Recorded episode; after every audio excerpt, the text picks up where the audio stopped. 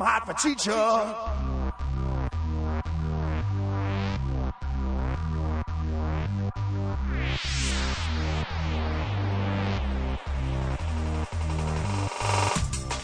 We thought we were done. We thought we were finished. We thought we would never talk about a movie minute by minute again. But we were wrong. Join us as we get to know the cast next door. Hello, everybody, and welcome to this episode of The Cast Next Door, where we love your mother's cookies. I'm Clint Worthington of Alcohollywood, and with me is Daniel Ifland. Say hey to the people. Hello, people. This is uh, this is minute 87 of the podcast, so we're covering like the 86th minute. This is like the first minute of actual credits, because uh, the first minute is the, the last couple minutes before that are like the pre-credits roll that we get every time now. Uh, now that we don't actually put opening credits in movies anymore, uh, so now we're in the real legit credits, uh, and we are lucky enough to have the cast, the cast on this cast, uh, this time around. So we get the breakdown of like you know that that thing that happens when uh, you go through the credits of a movie and you you're finally like oh that's the guy's name, or um, that curious thing where you know you sometimes you don't think that they would actually think to give surnames to a lot of people. Uh, like I wouldn't think that uh, that Wicked's character's name is uh, actually Vicky Lansing. Like, did we? Yeah, we don't hear don't deputy principal Lansing either, which you assume would happen at some stage because it's how uh, how she would be uh, talked to. Yeah, and like because the principal is credited as principal. That's right, Yeah, it's just there. Yeah, but Vicky's just Vicky. Maybe, I mean, Yeah.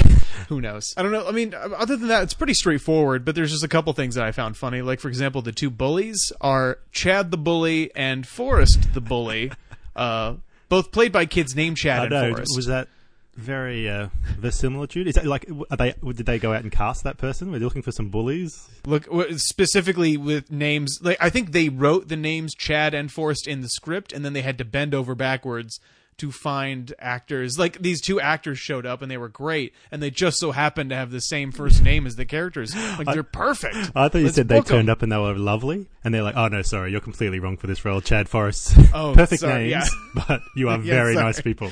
perfect names. Or they were very nice people and they had to go through a lot of training. They had to go, yeah, they had to go method. They actually hung out with some actual bullies uh, for weeks just to learn the psychology of Yeah, being. this is how you get your know? head thrown into a locker. This is yeah. I, I fully expect their names to come up come award season. So let's look out for that. Chad That's and right. Forrest the bullies.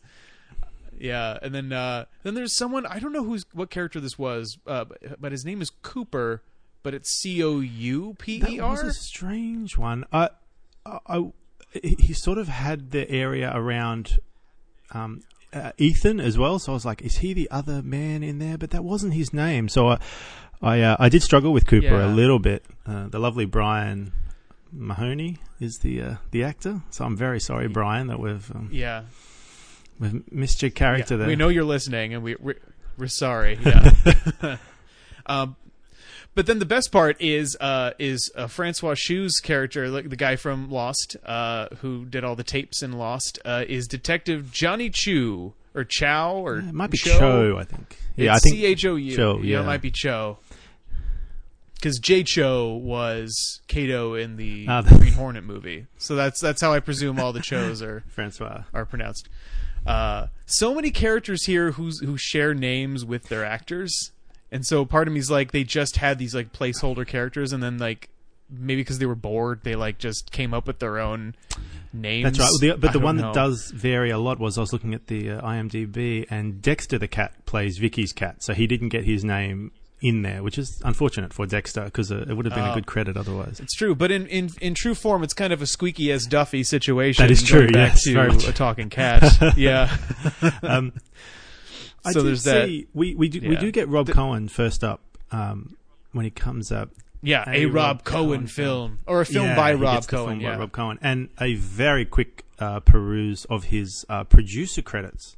Um, which I mean, his directing credits Uh-huh. are fairly well known. He's a XXX and the first Fast and the Furious as sort of an interesting director Yeah. who you think has done a lot of movies, but I think a lot of those movies have just been covered by bad movie podcasts. So that's why I have the feeling that he may have done 30 or 40 when he's only sort of in the early teens. But um, his latest producer credit is uh, a reality show called Topless Profit. Um, so, I mean, obviously I haven't Oh, seen it. okay. Um, I'm assuming it doesn't have a large audience, but I was like, what an interesting title. Well, that's that's the landscape of American That's television, right. I guess, at this point. But uh, who knows? I'm desperately coming up with trying to come up with punny taglines, No, but it's it not shouldn't. happening. Um, that shouldn't. No, that'll only make things worse. But yeah, Rob Cohen tends to be sort of like more represented than normal in the sort of bad movie lexicon. Uh, like my podcast, for example, just did Stealth of like a month or so back, uh, and just uh, around the time we were in the middle of recording for this for this podcast, some of the actual like minutes, and uh, yeah, it's it's kind of I guess he specializes in a particular brand of schlock, but the cast next door is a little bit different. Like it's not as like triple extreme as as something like Triple X or Stealth or Fast and Furious or The Fast and the Furious. Sorry, Fast and Furious That's was right. directed by Justin Lin. I don't want to besmirch his good name, but uh, yeah, I don't know. It's it, there's there's something to that. I guess you know combination of either either low standards or he this is something about this kind of pulpy material appeals to him. Yeah, because Um, he had he'd know. only made It's four curious. directorial movies since 2000. Since Stealth, he'd only directed three movies: The Mummy sequel, Alex Cross, and Yeah. The Boy Next Door, which Oh yeah, which are not really of Uh-huh. a piece. Um, I guess in the t- in the terms that they're sort of pulpy, uh, quick moving, sort of trash if you want, or B movies if you like. But otherwise, nothing. Yeah. I don't think Rob Cohen's known for his Oh, sort you of auteur theory style. Oh, you don't remember the part in The Boy Next Door when Jet Li showed up as an ancient mummy? Well, is that I thought All right. I thought you He- covered well, that minute. That old man could have been. I'm not sure. It- we didn't. yeah, that was the actual. This is Yeah, secretly the fourth mummy movie. after he went into hospital. But In a deleted scene, Brendan Fraser shows up. That's why he disappears after after a certain point. Is that Brendan Fraser comes in and shoots him with a, an ancient 1930s shotgun, and he says, "I still hate mummies." That's my Brendan Fraser Yeah, voice, Jet I guess. I don't really know why. got around, hasn't he? When you look at his when you hear those credits, and he just sort of pops up in so many of these long sequels to movies. The poor guy, considering. It's true. It's true. It's very exhausting. Uh, but you know, it's all it's all prep work for his Expendables Ah, work, which is nice. Expendables as well. Jeez. Yeah. Well, in like in like Expendables, just to go on a tangent about Expendables for a second, like in Expendables two and three, I mean, I've seen them all; they're all garbage movies. But Jet Li, it's it's always interesting with Jet Li because he always shows up in like the first part, and then is gone for the rest of the movie. Like he always makes a cameo in the second and third ones, and I don't know why they like bother to have him around. He's always like third billing. It's always like uh, Stallone, Jason Statham, Jet Li. But Jet Li is always in it for the first five minutes. He's like, "All right, I'm gonna go home because I can't speak English very well." Um, but at the end of Expendables three, he shows back up again at the end as it, it is strongly implied Arnold's Uh, boyfriend. Like they make Oh, like I've not seen yeah. these movies. They now sound more interesting than I would have otherwise thought. If they, I feel like I'm making them sound more Jet- interesting than they yeah, are. Jet Li as Arnold's boyfriend sounds like one of those high concept ones from the mid '90s that he made uh, straight after Twins and Junior. Yeah, I was gonna say if Danny DeVito wasn't around, you know, Jet Li. Any anytime Danny DeVito they can't get him, the second choice is always Jet Li. I mean, they want they wanted to get him, they wanted to get DeVito for Cradle to the Grave, but uh, they couldn't make it work out, so they just like Yeah. final settle for Jet Li. Yeah. I hope he can These kick. two are enologists. Let's just Um, get the other one in. But he, uh, I, I imagine a lot of that work Yeah. in Expendables is uh, financially driven, as he would be still a top class box office drawer in the uh, in the Asian markets. It's true, and, um, and he's and he's old enough to like not really do a whole lot of action anymore. I think maybe he's recently like trying to get back into it, but uh, that's from what from my understanding at least. Sorry about But that. enough Darren. about Yeah. Jet Li. Let's talk about. yeah, no, keep all of that, Darren. Uh, keep it all. I swear to God. Um, no, but uh, yeah, we're in the credits. I mean, the credits. It's it's pretty straightforward. We get the we get all those cast, and then we get these stunt people who. Uh, I mean, again, a surprising like stunt cast for what is basically an extended Toni Braxton video. uh, you know um but i guess we need to do that and stunt drivers because i keep forgetting about like not only is there uh like that scene with the dad and the son driving Yep. out of control with the brakes out, uh, but they also have to retell the the tale of uh, Noah's parents getting offed. Uh, and so like you had to have stunt drivers for that. And so like I don't know, in a weird way, you know, having spent collectively all of us 80 some minutes ripping this movie apart kind of uh, it's kind of a stark reminder to be like, yeah, there are a lot of people who, a lot of professionals who like work on this movie, and and uh, they all have like jobs to do, sometimes dangerous jobs, and like someone someone could have gotten killed making this movie. Absolutely. Um, yeah, uh, and so yeah, it's a stark reminder to be like, hey, how dare you? And I'm like, sorry, man, the movie's still not good, but we the, uh, appreciate the your efforts. Also, uh, often are a stark reminder of how this could have gone worse. I mean, look, uh, perusing Ryan Guzman's Yeah. uh, filmography, he was in Jem and the Holograms, Beyond Paradise, and The Boy Next Door, in all in the same year. And the uh, the trailer for a movie that I will never see and have not seen called Beyond Paradise, uh, where he pay he seems to play another sort of lust object again. Um, and the boy next door, Uh-huh. it moves. It, it it it doesn't make a lot of sense, and it's uh, it has it has its issues, but it moves and it gets to an ending, and it doesn't do a fake out ending, which I was extremely happy about. Um, and the Yeah, there's something straightforward about the boy next door. yeah, and more competently made than you would otherwise have uh, expected from a movie, which probably makes it more interesting because it is watchable rather than than a dirge. I guess it's, it's about this point we can start like reflecting on the on the thing as a whole. Like, I mean, you know, again, uh, if you if you don't know this, listeners, somehow uh, this uh, you know this podcast is a sequel podcast of sorts to another minute by minute dissection of another bad movie that the Flophouse has covered, the the uh, a talking cat, and uh, that one is much more like blatantly so bad it's good. But uh, I think at first when I heard that we were going to be doing The Boy Next Door, I was a little curious just because I hadn't seen it, and I was like, "Really? Are we going for something this recent? Like, are we going to for something that like doesn't feel as like unearthed as a talking cat was? Because a talking cat That's seemed true, to come yeah. out of nowhere and was just this little tiny tiny cipher. Because I mean, a lot of so bad it's good movies you talk you know that are covered on the sh- on the Flophouse and in here are uh and most of the bad movie podcast world are ones that are like they're bad in at least part way because they're so cheaply made and you know and the boy next door is not like a, a big budget production No. by any means but it's it's way slicker than most bad movies most so so bad it's good movies would be Yeah, that's right. um, but I, in in a weird way, its slickness is what's is what makes it a different kind of so bad it's good movie. So I, I'm really appreciative that we took this like different approach to it. We we picked this different movie. We didn't just do like a Troll Two,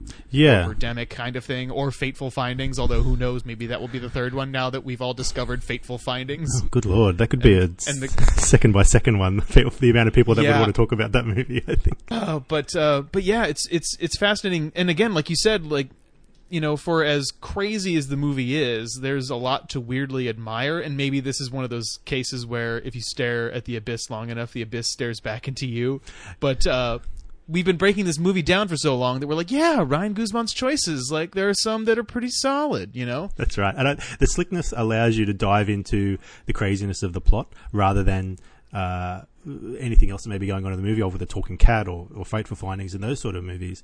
You're right. The actual making of the movie and the choices made for the movie making itself are what presents a lot of the, a lot of the comedy or a lot of the fun in watching them. In this movie, it is the bizarreness of the plot and the acting choices and the the sort of baffling time changes and point of views that we get, which makes it a lot more fun because while you're doing that, the movie's still moving. It's not standing still for 35 minutes while nothing happens, which which happens in some of those so bad it's good movies. Yeah, that's absolutely true. Like I think so many of the things, even when we sort of rag on the filmmaking, sometimes like even then, those are kind of marginal, measured complaints, and sometimes they're a product of the baffling script and the strange performances. Um, it's but we can't. There's nothing to the to the extent of David DeCoteau's uh, constant like you know cutting to nothing right. in a talking cat um like it's all it looks like it looks like a movie Hmm. it looks like a, a straight up movie that you could actually sit back and watch like it would be on hbo some afternoon at some point you know what i mean like it's Hmm. it's mediocrity in a weird way is is what allows us to take a different path in the criticism i suppose That's right, and some charismatic. Like in obviously in the credits, we see Jennifer Lopez, Guzman, Christian Yeah. There's charisma there. Like even Jack Wallace Yeah. and Hill Harper when they or Francois Trel when they turn up, you're like, oh, hey, what's happening? They know what's going on. They know how to work this. This Right. is this is fun to watch. Um, John Corbett less so. Oh, John Corbett. Uh, yes, less so. He. Uh, uh, I have missed a lot of John Corbett's career, uh, which apparently a, you you really haven't. uh, that, but that's what that seems to be what uh, the common theme is. Is that he's a he's a bit of a lightning rod for the the bland, middle aged Yeah. uh, white guy. Yeah, I mean, like you only have to look at he's the voice in America right now. He's the voice of both Applebee's and Walgreens. If that's an indicator as to like the kind of person that John Corbett is supposed to represent, The Both. like in his roles. Yeah. Wow. Yeah, both. Like he's yeah, he's it's it's uh if you're if you're here, you're you know if you're here, if, no, that's Olive Garden. If you're here, your family. Um. Oh, but yeah, no, he has. Yeah, I keep seeing his. I keep hearing his voice on the radio like all the time uh, for both Walgreens and Applebee's, and so it's that kind of that push towards the middle that uh, that sort of you know he he he embodies in a lot of his roles. Like I think the best thing he's been in that I've seen is uh, the husband in this show called The United States of Tara, that Toni Collette in it, and uh, in many ways, like his blandness, like is supposed to be the point where like he is just the straightforward, boring guy, but like Toni Collette is this woman with multiple personalities. And the thing, the interesting thing he gets to play there is being the normal guy, being sick of all this craziness and trying desperately to keep up with it, and he just can't. Yeah. Uh, so he's good in that, but then in everything else, like I think John Corbett shines when so much else around him is insane, and I think for some reason in The Boy Next Door, especially, not everything around him is not insane enough. to make that Yeah, work. and he's not at the center of it enough. If there had, have Yeah, been, it- it, did feel like that was a little bit underdeveloped. That that that he and Guzman should have had a more direct confrontation more often. Whereas the Yeah. the movie obviously None of the scenes are about him. no, they all cut to Jennifer Lopez, uh, to uh, Claire or Kevin, which Yeah, with good reason. You know, she's the star and very charismatic, and he's the he's Kevin. Uh, yeah, he's Kevin. but yeah, it, do, it does feel like John Corbett's just sort of there. The Gar- Garrett doesn't. He's not as a uh, you know he's the instigating factor, I guess, as the the cheater, but but that's about all. yeah, that's true. I suppose That's in the. United Um, States of Tara, it's not just within the character that he needs to be bland, but John Corbett himself needs to be bland because Toni Collette has such strong screen presence, and then he's playing sort of these multiple personalities of a sort that if you didn't have not just a bland character but a bland actor, it, it, it would, Yeah. it would be very difficult to watch. and again, like he gets he gets more to do in in Tara because he, like you said, he is a more of a central figure where the where the conflict is between Toni Collette and him, where he starts to assert himself at, over the course of the show as to like being increasing, having his patience increasingly withered away by this like mental situation that that his wife is in and that kind of stuff. So I mean, and of course, you know, being a a film is different than like a two or three season television show where you get more time to do those scenes whereas like in Boy Next Door the story is Jennifer Lopez and uh, a sexy 19-year-old homicidal high school student getting into sexy shenanigans uh, and it backfiring like John Corbett is not the focus at, at all No. um, And Jennifer is the focus. Uh, like um, apart from uh, you know the obvious of out of sight that everybody talks about when they talk about Jennifer Lopez. Do, do you have an, Yeah. Do you have another favorite Jennifer Lopez? uh, a, a role, Role? or It's Yeah. Uh, ooh, that's a good question. I mean, like, uh, everyone says out of out of sight, which is probably like her big breakthrough. Yeah, and the movie's besides like. Selena.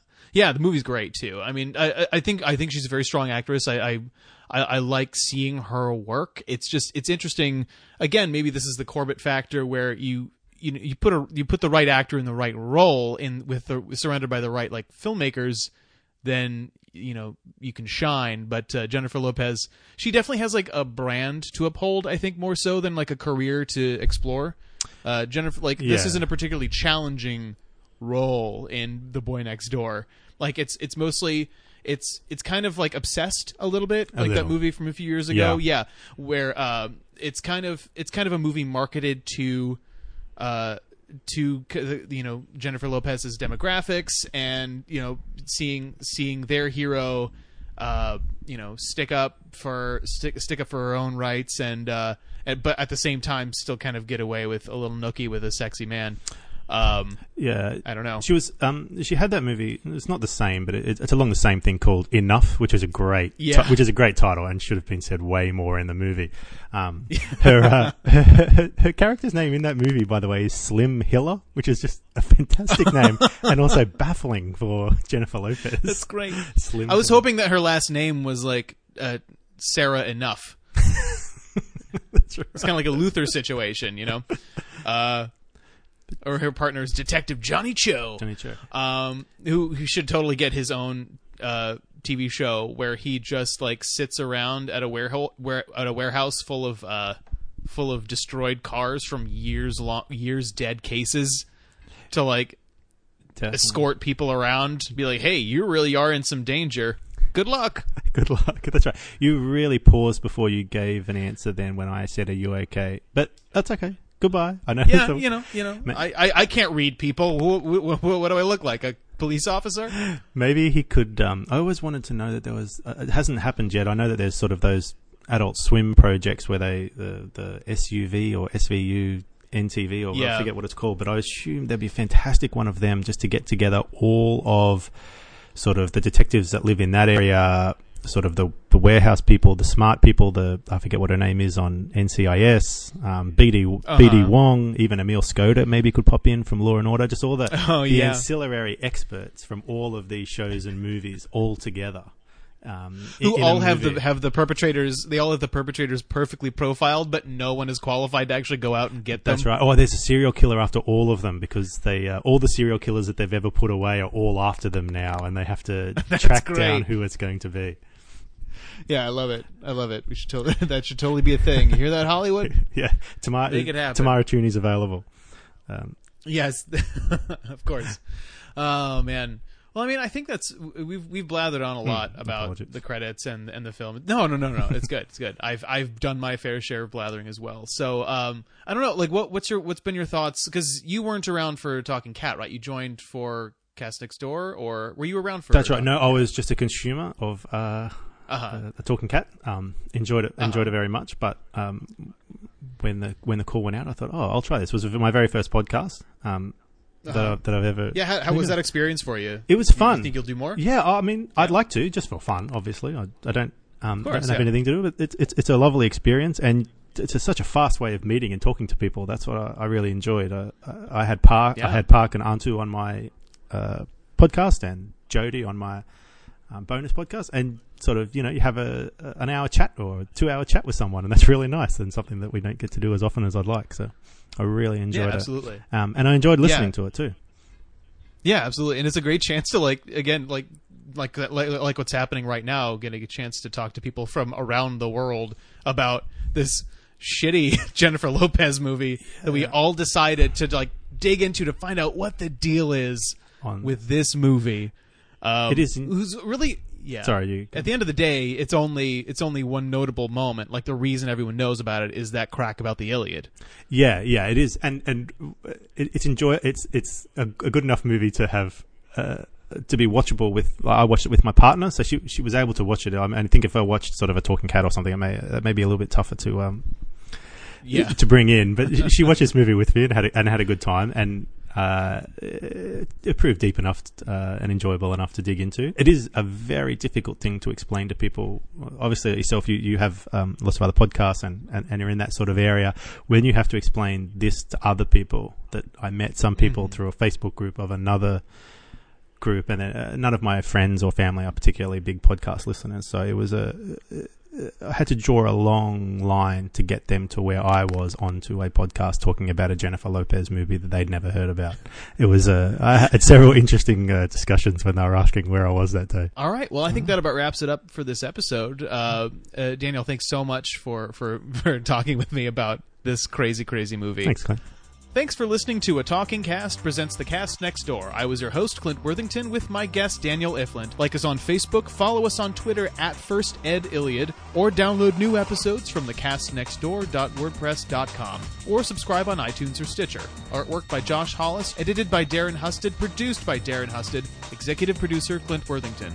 The Boy Next Door is owned by Blumhouse, Smart Entertainment, Nuyorican, and Universal Studios. No infringement is intended. Copyright 2015, all rights reserved. This is a first edition? Thanks for listening to a Talking Cast. Pre- Sorry, I'm going to do that again. Thanks for listening to a Talking Cast presents the Cast Next Door. I was your host, Clint Worthington, with my guests Daniel. E- with my see because the prompt says with with my guests, expecting that there's more than More than one. one. I just read I read it I read it like Ron Burgundy. How come Darren hasn't had more fun with that? I know. It's it's and it's and it's Ifland, right? Yeah, yeah. Okay, cool. Take three. Boop. Thanks for listening to A Talking Cast presents the cast next door. I was your host, Clint Worthington of Alcohollywood, with my desk, my desk, damn it, Your desk. my desk, with my sta- sitting at my desk with my guest. Take four. Boop.